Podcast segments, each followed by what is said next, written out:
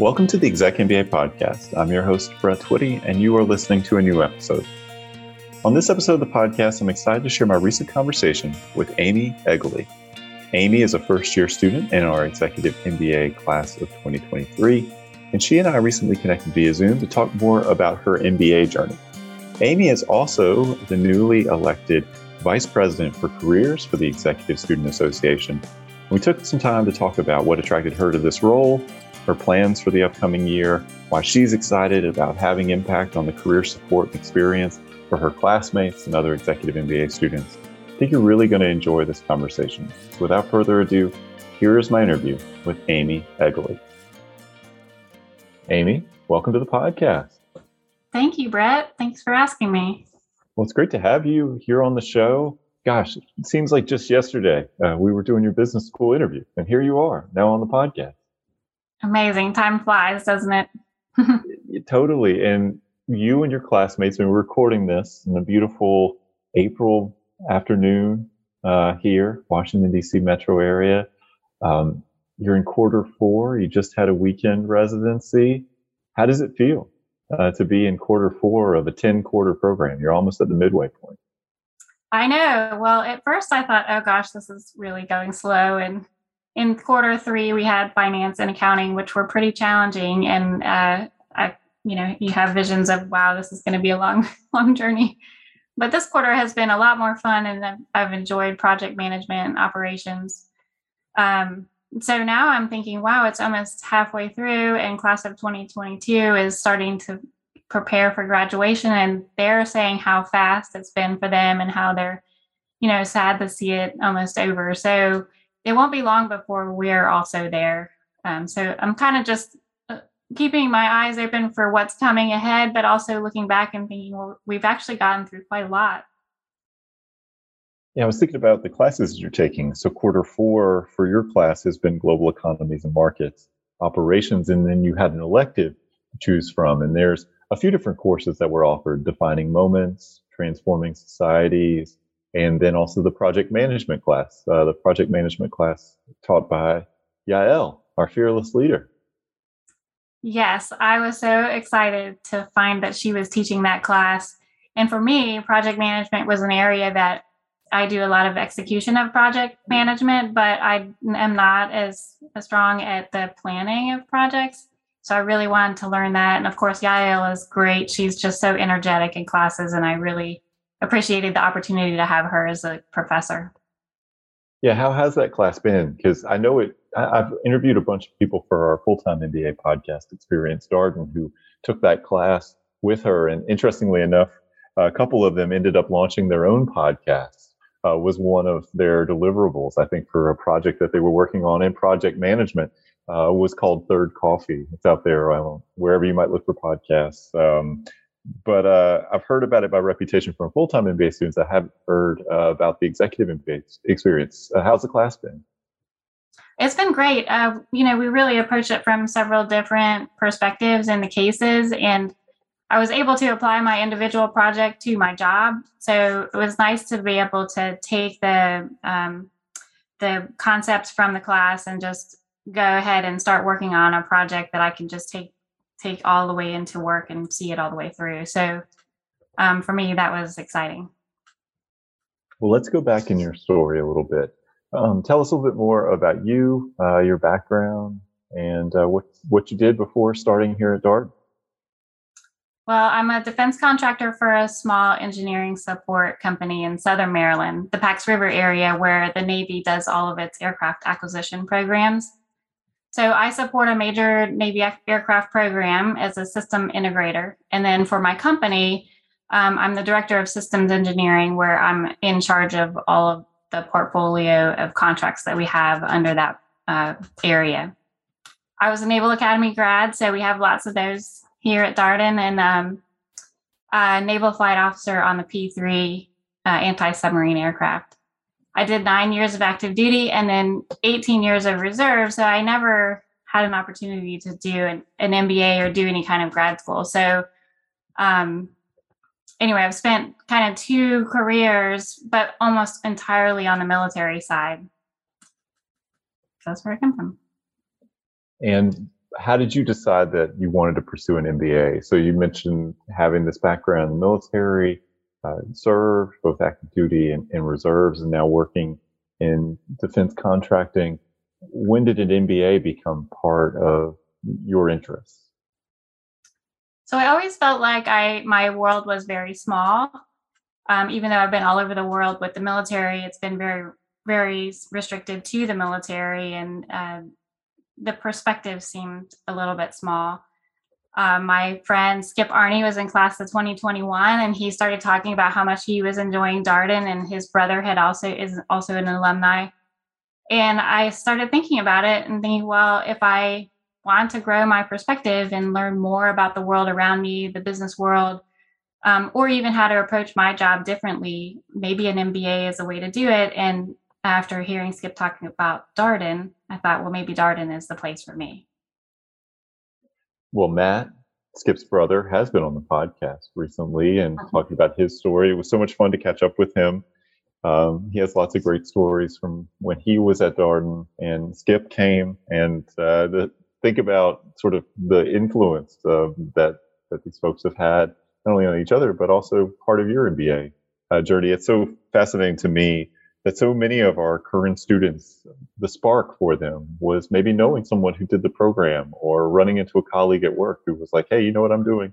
I'm here. I'm I'm at Darden right now doing this executive MBA program, and it's been great. Um, I think it's uh, it's fascinating. It's not a huge program. It's 135 students or so per matriculated class. So the, I mean, it's amazing to me how all that works. Yeah, I think when you um, you know you get very busy with your own life and you don't really look beyond that sometimes. But if somebody sort of puts that bug in your ear and you start to think about what might be possible, you realize that that you could maybe do a program like this. I was a little worried about it just because I am a full time employee and I, you know, my job is pretty demanding. Um, I never had the opportunity to do something like this before because I was doing a, a full time job and I was doing the reserves. And so once I retired from the reserves, I actually had a little bit of time uh, to to spend really committing myself to to Darden. Was that what kind of pushed you to say this is the right time? When you think about timing for these things, sometimes there's windows of opportunities for candidates, or sometimes they just find themselves in the one time in their life that they finally had space for something like this. For me, it was that one time in my life. I, my kids are in college uh, I don't have two jobs, so to speak. I have one job, and um, you know, I just had the opportunity and time to do it for once. And I'm not getting any younger, so I probably wouldn't have waited much longer to do a program like this. So, what about Darden appealed to you? I know having that personal recommendation from Skip undoubtedly had an impact, but you know, for you to take the step and matriculate, I'm, I'm guessing that there are aspects of the experience that resonated with you personally. So I was, I was attracted to the location. Um, I mean, Charlottesville isn't too far from me, but Rosslyn is even closer. I love I love DC. Um, I also really thought the case study method was for me. I enjoy that approach to learning. Um, and then when I started looking into it and attending some of the the um, admissions um, focus groups and the, the things you have to offer for students that might be interested, I was really impressed by the personal approach to the program and the focus on relationships that Darden has for its students. I mean, I, I just, that drew me in. I didn't even really apply to any other schools once I saw what Darden was about. So you come to Darden. It's been a little while since you were last in an educational environment, I'm guessing, Amy? Oh, yes, just a little. Well, that's, I mean, that's the journey for so many of our executive MBA students. And I think it's probably one of those things that might make them feel a little bit nervous about approaching the experience. Uh, how did you feel in the summer leading up to, to your first year? So, you mean before we started? Uh, I was nervous. I think everybody is nervous. I mean, you, are about to uh, embark on a pretty lengthy journey, uh, you know that it's going to be difficult and it's going to take a lot of time. So I was nervous and I, I did some of the pre matriculation work, uh, but uh, I also took some time to just uh, enjoy time with my family before we started too. So I think that's invariably part of the journey. Uh, you know, having a you know a little bit of nerves. It's it's fair to expect that, um, and we try to have some resources for students to help you know brush up if you'd like to. Uh, typically, we'll open up some accounting MOOCs. There's a Darden uh, product called Be Ready that one of our faculty members, Marc Lipson, has developed. Every year, we kind of think about different kinds of pre-matriculation programming. We've done virtual sessions. We're even starting to talk this year about uh, possibly having some live sessions in Rosslyn. So we'll see. If we're able to execute upon that. But, you know, we know that for many of our students, it's been a while since they were in school and, you know, par- probably knocking off some of that rust and getting back into school mode is going to be one of the learning curves. And of course, you know, time management, thinking about how do you fit this into your life. Did you have conversations with folks at home, at work, as you approached starting the, the executive MBA program? I did, but uh, for me, um, so my husband's schedule is pretty flexible. I knew that I would have every evening available to me for the most part. And then most weekends, um, you know, we have a flexible schedule. So it wasn't like I had small children at home.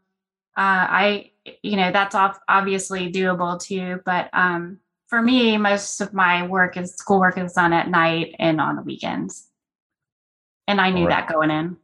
Yeah. So to your point, maybe this was this was the ideal time for for you to take this on. So you, you come to Darden, you're you're back in school, and uh, you're in quarter one, quarter two. Were there any adjustments? Were there any learning curves for you?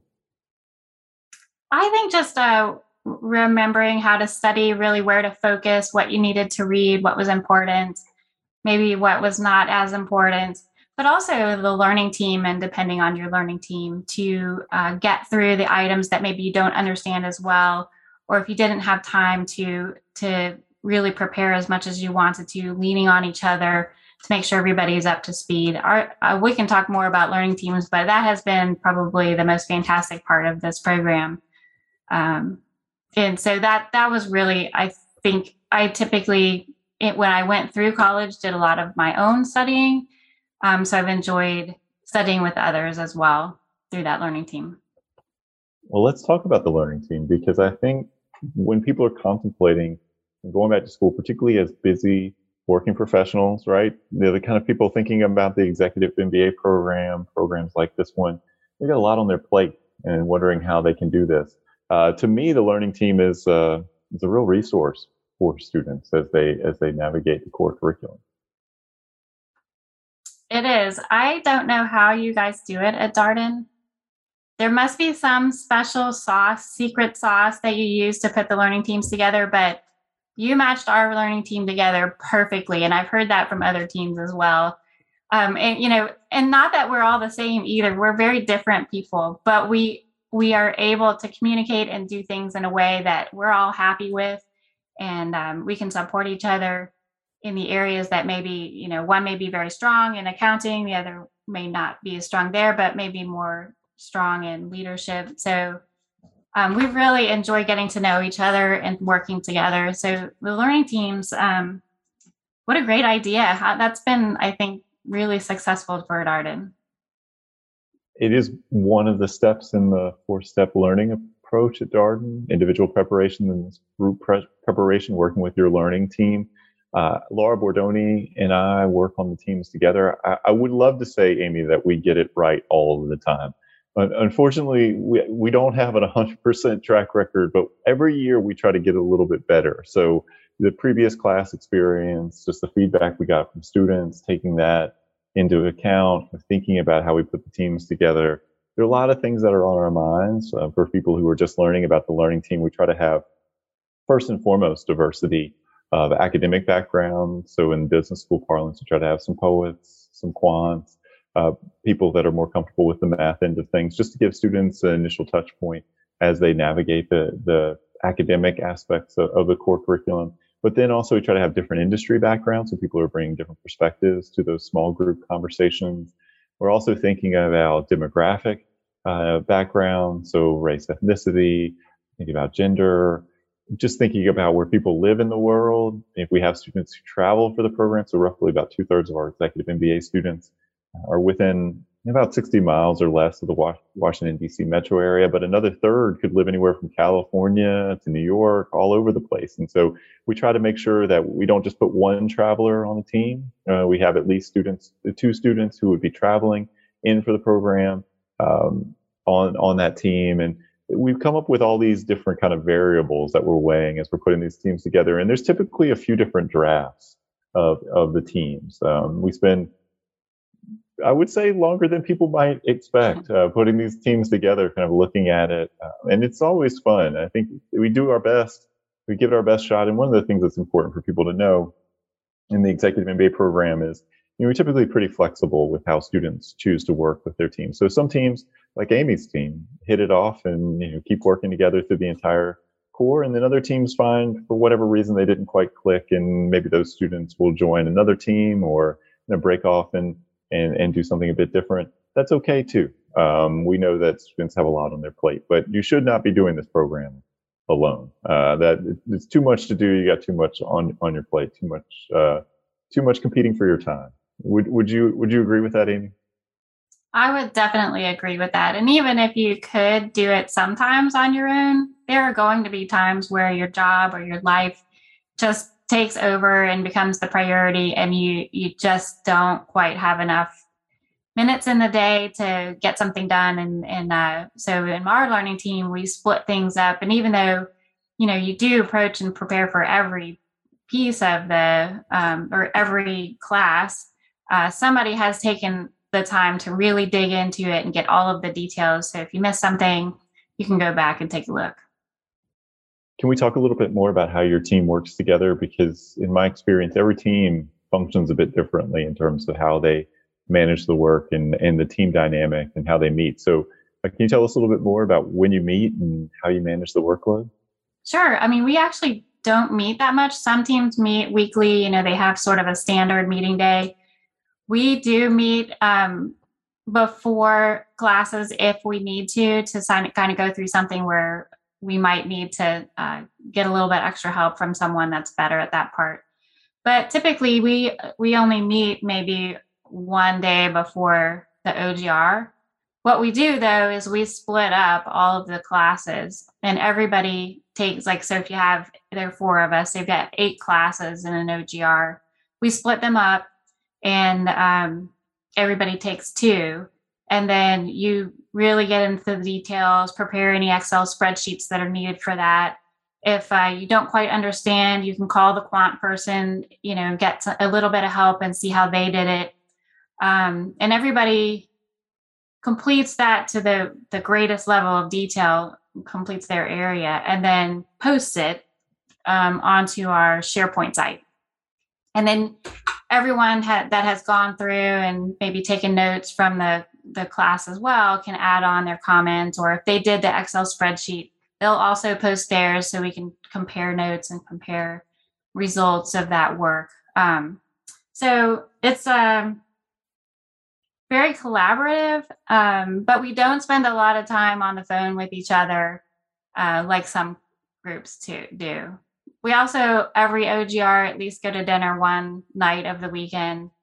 Um, and we are constantly texting each other on our ta- on our chat group.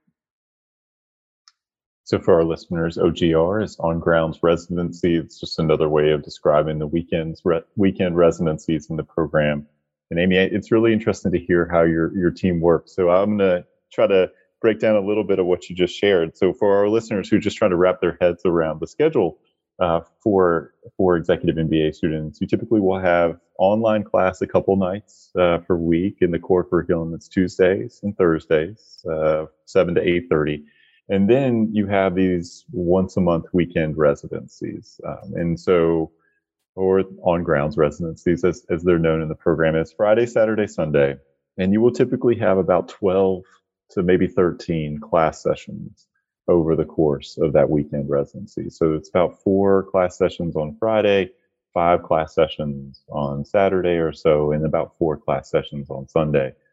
And so, Amy, if I was listening to what you were sharing, um, and I heard you correctly, so typically on your learning team, um, uh, one of the team members would be responsible for two of those class sessions. Right. Well, yes. All right. And you typically do one case per class generally. Now there are exceptions to that, but it's typically, you know, roughly one case per per 75, 80 minute class. Right. All right. So each team member kind of prepping a couple of cases in, in this kind of very detailed way that Amy is sharing. But Amy, I'm guessing y'all are all reading all the cases. You're still doing the work, but one person has particular responsibility.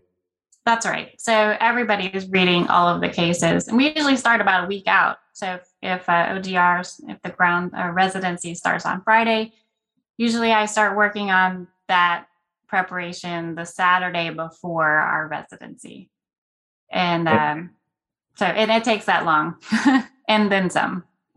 Well, the nice thing about those weeks leading up to the on grounds residency is that you, you really don't have distance class typically. Uh, it's it, you know we, the faculty want you to, the program staff wants you to be able to focus on getting ready for that weekend because there's going to be a lot that's happening, not just class. I think one of the things that's surprising, Amy, to people as they learn about this program is like I think people really focus on the academic experience and there's a lot of other stuff that comes with you know being a student here in a very positive way right? You have friday night live you have all the social events. Want to talk a little bit more about what the weekend residencies are like in this kind of holistic way?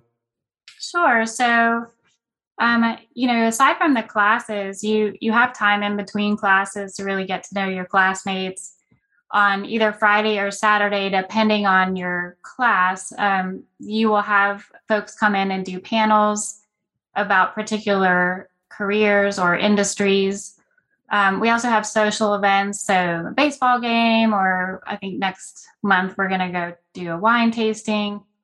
Uh, and those all are really important, not only to get to know your classmates, but also to get to know about the other industries and careers that they're involved in. And it's really easy to get wrapped up in the academics and um, sort of forget that part of it or say, I just don't have time to go uh, listen to this panel or uh, you know but it, it, it's really important to remember that you're not just here for the academics you're here for other reasons too and uh, i've had to sometimes step back and go all right i can read that in a little bit but i want to go to this panel. The thing that i've always heard from alumni is you want to try to have all your prep done before the weekend residency so you can just focus on you know class and socializing with your classmates during that weekend. Yeah, it's sometimes hard to do, but uh, I try to get as much done as possible. And then lean on my learning team, you know, if I've maybe fallen a little bit short. But uh, I try to at least read or skim through uh, each of the uh, classes or each of the cases before the class, obviously. You really need to do that. and then make sure that uh, I also have some time to enjoy myself and spend time with my classmates. Do you feel like the case reading has gotten easier for you, or it you know comes a little bit more quickly now than it did when you were first starting out in the program? I would say it depends on the case. If it's a case that has a lot of details, uh, and there's a lot, there are a lot of tasks or uh, information that you need to put into an Excel spreadsheet, or you need to boil that down into a process. It takes a bit more time. I find that the cases that are that what I would call the softer cases. So your leadership, your communication strategy, those are easier to read. And a lot of times there's stories or there it's a um, tells about another situation where someone dealt with an issue um, and they're interesting to read. So you get through them a little bit faster. You're right. Not all cases are created equal, and, and some of them are a bit more technical in flavor than others. And, and I think it's one of the big adjustments for Darden students. You're used to, you maybe have some homework that you come to class for someone to tell you what's important. And all of a sudden, as a Darden student, you're reading a case and it's got technical notes and, you know, you're really kind of developing that technical understanding and coming to class to test your understanding um, rather than have a faculty member tell you, this is what you need to know. It's a little bit different. It is different. It was a little bit, uh, I found that challenging to get used to. Um, you know, I'd always been in a class where the professor was telling you how to do something in the class, and then you did the homework afterwards. And especially in a class like decision analysis, where you maybe don't have a good idea of what exactly they're looking for and you're trying to figure it out, it you it's a it's daunting. I'll say that. but what I learned is that you can figure it out. And even if you don't entirely get it, if you at least get partway through um, the preparation and you can work through each segment of the concepts, then you can arrive in class and then the professor walks you through what he was expecting, he or she. And then you realize that, oh, okay, I understand. I learned how to do that. And you really are learning it on your own in some ways. So it's just a different way of learning. Um, it's just as effective. Yeah, in some ways, I, I think it might make it a little bit stickier for people at times because you're actually having to use uh, the information and you have that whether it's struggle or whether it's practice or you know just that context of of getting ready for that class and being there for the discussion and kind of listening to that unfold and testing your ideas of what you did to kind of get ready and how does it compare to what's being discussed. I think that that is well let's say less passive than sometimes the more didactic approach can be. Yeah i feel like you don't always have to show up with the right the right answer. Like maybe there's not always a right answer, but you came up with an answer and you used the process to get there. And that's what's important. Yeah. I, one of the things I'm just talked with a student not so long ago on the Experience Darden podcast about this is like, I, I think there's so much, well, folks from Darden always tell you to trust the process. But one of the things that I think can be hard for students to accept, but important, is to acknowledge like, so you didn't know exactly how to do it but you tried to figure it out and you showed up to the meeting, in this case, class, with a perspective and an idea of what you would recommend based upon the work that you had done. To me, that feels very real uh, to like life. Like, how, I mean, we're constantly being put in situations where we don't really know everything. We got to go make a recommendation you got to do your best, figure it out, and show up and be able to explain the way that you thought. And you're not the only person, right? There's other people in the room, and collectively you can kind of work to a solution, but there's not really the solution typically. Now, some of the more technical classes, there might be a more right answer or something like that, but there's not only one way to kind of get there. Right. That's definitely true. Um, and that I think that's an adjustment for everyone. Yeah, I, I mean, there's a lot to unpack there. Like this, like how, how much time do we spend in school? Where we're told like there's a right answer and this is the way you do it and then all of a sudden you come to Darden and it's it's different than that right? It's um you know it's a process and how did you arrive there? And explain you know your reasoning and your rationale and the steps that you took to get there and oh I have a different way of looking at it you mentioned before that you had really kind of been in this particular world right? You were in the Navy and reserves and defense contracting and you felt like that worldview was was narrower has coming to the executive MBA program helped you expand your worldview? It has. I um I definitely enjoy learning from my classmates about what they do and how they approach their careers and the challenges that they have. Um, sometimes they're similar, sometimes they're very different. Uh, and I enjoy sort of uh, learning about the different industries through panels. So I do believe my world worldview is expanding. I have a lot a lot of time to left or a lot of time left, so um, I'm going to learn more. That I really want to just dig in and engage. So I've been keeping up with the class leadership announcements, and there, this is a time of elections and club leadership transitions. And I noticed that you were recently named VP for Careers for the Executive Student Association, our governing group for the executive MBA students uh, of, of the world here, here at Darden. Um, what attracted you to serving? Uh, well, I joined the career team in January, so that's a, kind of an early group for our class.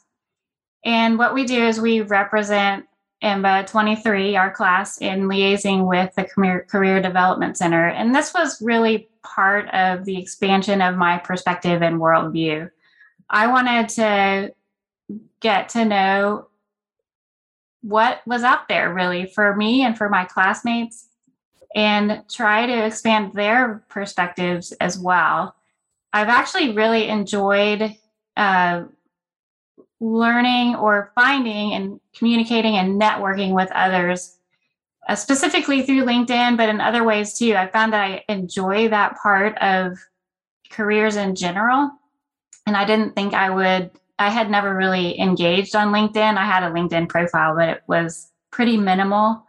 So after PAC, which was in Q1, I really dug into LinkedIn and started to connect with lots of different people. Um, and I've also used that to find people for my own company. Even though I'm in system engineering, I still need to find people who can work on our contracts. And so I've really used LinkedIn to to uh, broaden uh, my knowledge of who's out there. Um, so the career team was really just an extension of that, and and uh, growing that network and helping others grow their networks, helping them um, learn more about their own careers and maybe if they're looking to switch, where they would like to go next in their careers. And then really just helping the Career Development Center understand what the needs are from our class. Brett, what we've found is that in our class, we've had more movement in the first four quarters than I think any EMBA class has ever had before. We have folks every month who come in and say that they've either gotten promoted in their own companies or they're moving to a totally new company. So that was a surprise to me. I thought that uh, an MBA or even an EMBA program, you go through the program and kind of in the last three months, you start looking for a job and you get a new job. That's, and that has not been the case for our class. Lots of movement. So it's interesting to hear about that part of your class's journey because we do we do typically share with prospective students that the first year is a time of exploration, and then the second year is really where if people are looking to switch uh, function, industry, or climb within their company, all these kinds of things. That's really the operational year where people are really kind of rubber meets the road. You know, maybe out there applying, starting to interview, trying to set something up right around graduation, soon thereafter, that sort of thing. Um, it's a it's fascinating to hear about your class's journey. Um, that that's really cool. Yeah, it's been very surprising and fun to watch everyone, you know, grow already and move move, you know, up and bloom. Hmm.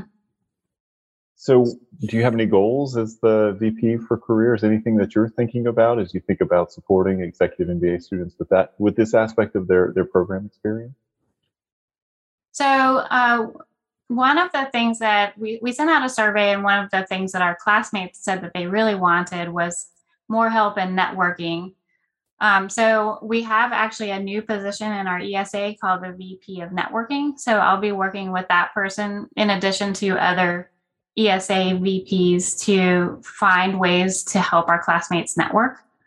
Um, we're also working with the Career Development Center on maybe better ways to look at some of the programming and when it's placed. So, for instance, we actually had a resume, it's called Resumania, but yeah, we had a resume program where it's a concerted effort to get folks to work on their resumes and update them and, and get them in a smooth format.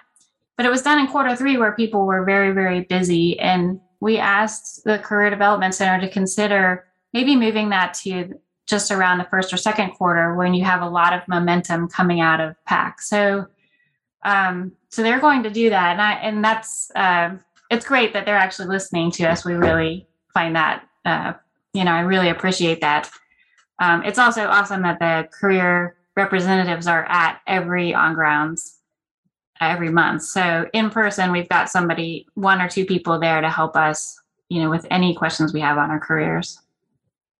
Well, we always share with prospective students that current students have a large voice in what's happening with the program in a lot of different directions. Career is a good example. Um, there's lots of chances for you to share feedback, and there's student leadership roles directly focused on the career experience and career support uh, for executive MBA students. And every it seems like every class is a little bit different here um, in terms of what they'd like to see more of and you know the suggestions that they have for the career team. But this has been a big growth area for the program over the past three or four years. Yeah we appreciate it for sure. Yeah i think uh, the executive mba student population it's interesting to talk with people about their career goals because i think oftentimes in the admissions process, we get two things, right? Uh, oftentimes people will have a pretty specific idea or a more specific idea of what they'd like to do and their motivations to pursue an MBA re- are related to that. But almost to a person, it feels like they also say, but I'm curious to explore more and see what's possible here. This is what I think I'd like to do now, but I'm intrigued by the idea of being in a program surrounded by people who do different things than what I do maybe I don't know what's out there. And it feels like there is opportunity for people to kind of engage in this way. You mentioned the professional advancement course. There's also a lot of other career education and programming. There's all your classmates. There's the Darden network. I mean, the list goes on when you kind of think about this exploration.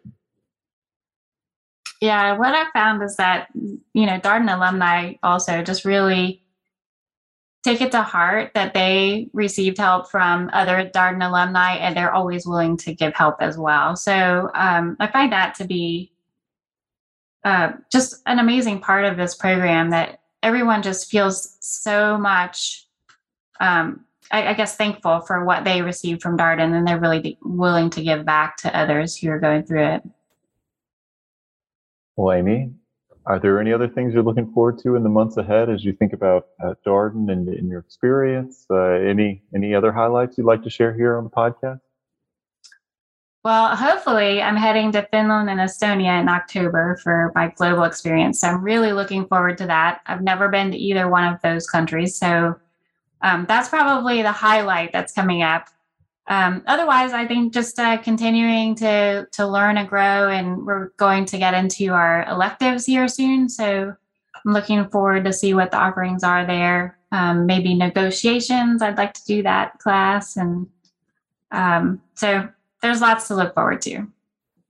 Yeah, negotiations. I fully expect it to be offered. It's typically one of those extremely popular electives with our executive MBA students. I, I think it's one of those classes that feels immediately applicable to people in in so many different directions. Uh, maybe personally, uh, professionally as well. I mean, just to have that practice, to have somebody say, "Here's some things for you to think about as you engage in these conversations." Really, a powerful class, um, and so typically we'll we'll be fully subscribed. So I expect that one to to be to be available for students. But every year there's new electives that pop up.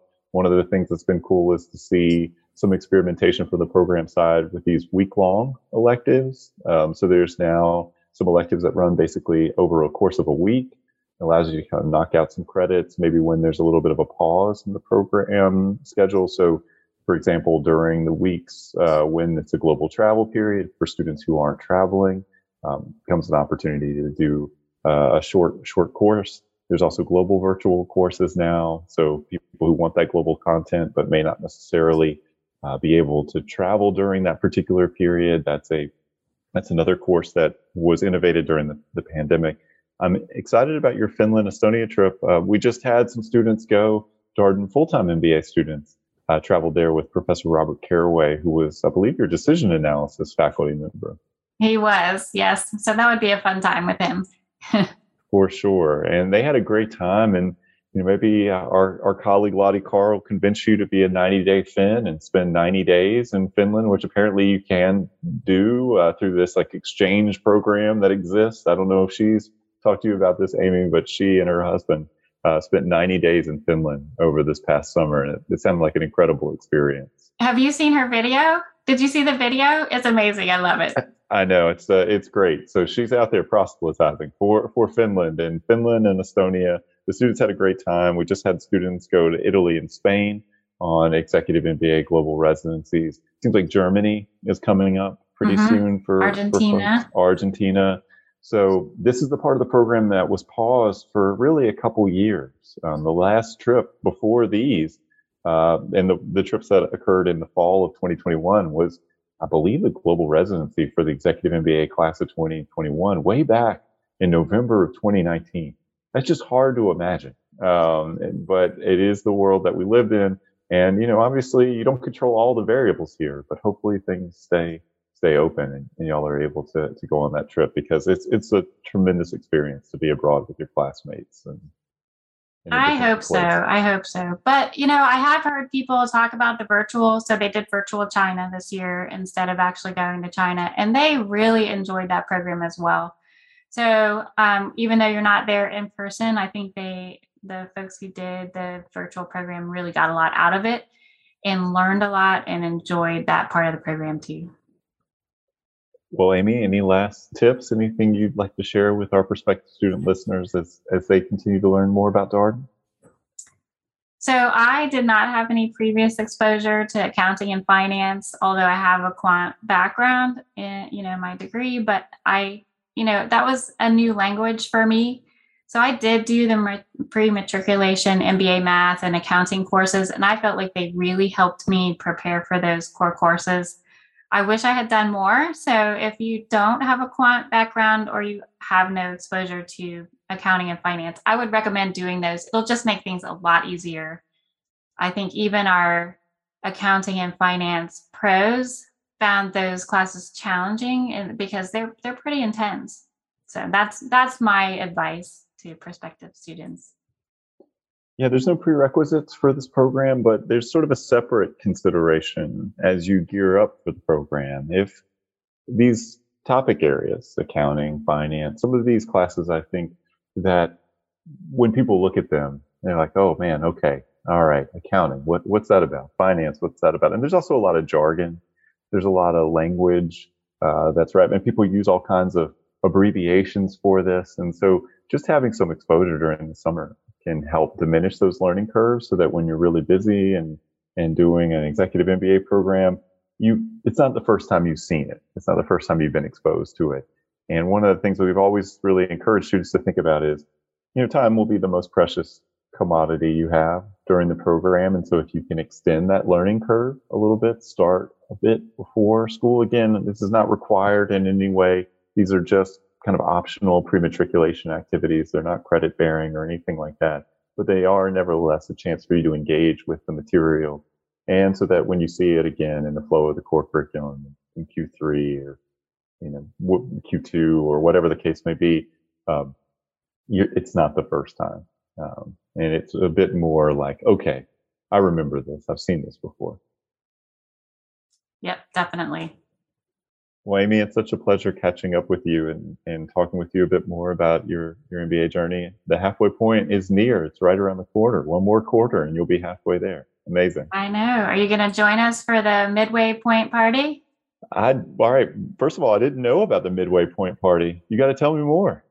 so I think it's on the Friday of our June residency. So and, and it's just a reception, I believe, and I they have awards for you know we've had some groups do pretty well at some of the off grounds events and so i think they're going to do some awards for those folks.